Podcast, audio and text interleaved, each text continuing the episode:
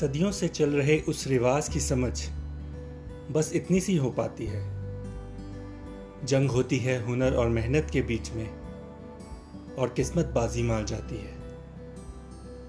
चाहे जितना भी पढ़ लिख लो, पर ज़िंदगी तो यही सिखलाती है। कोशिश चाहे आधी अधूरी ही क्यों ना हो, फिर भी कोशिश तो की ही जाती है।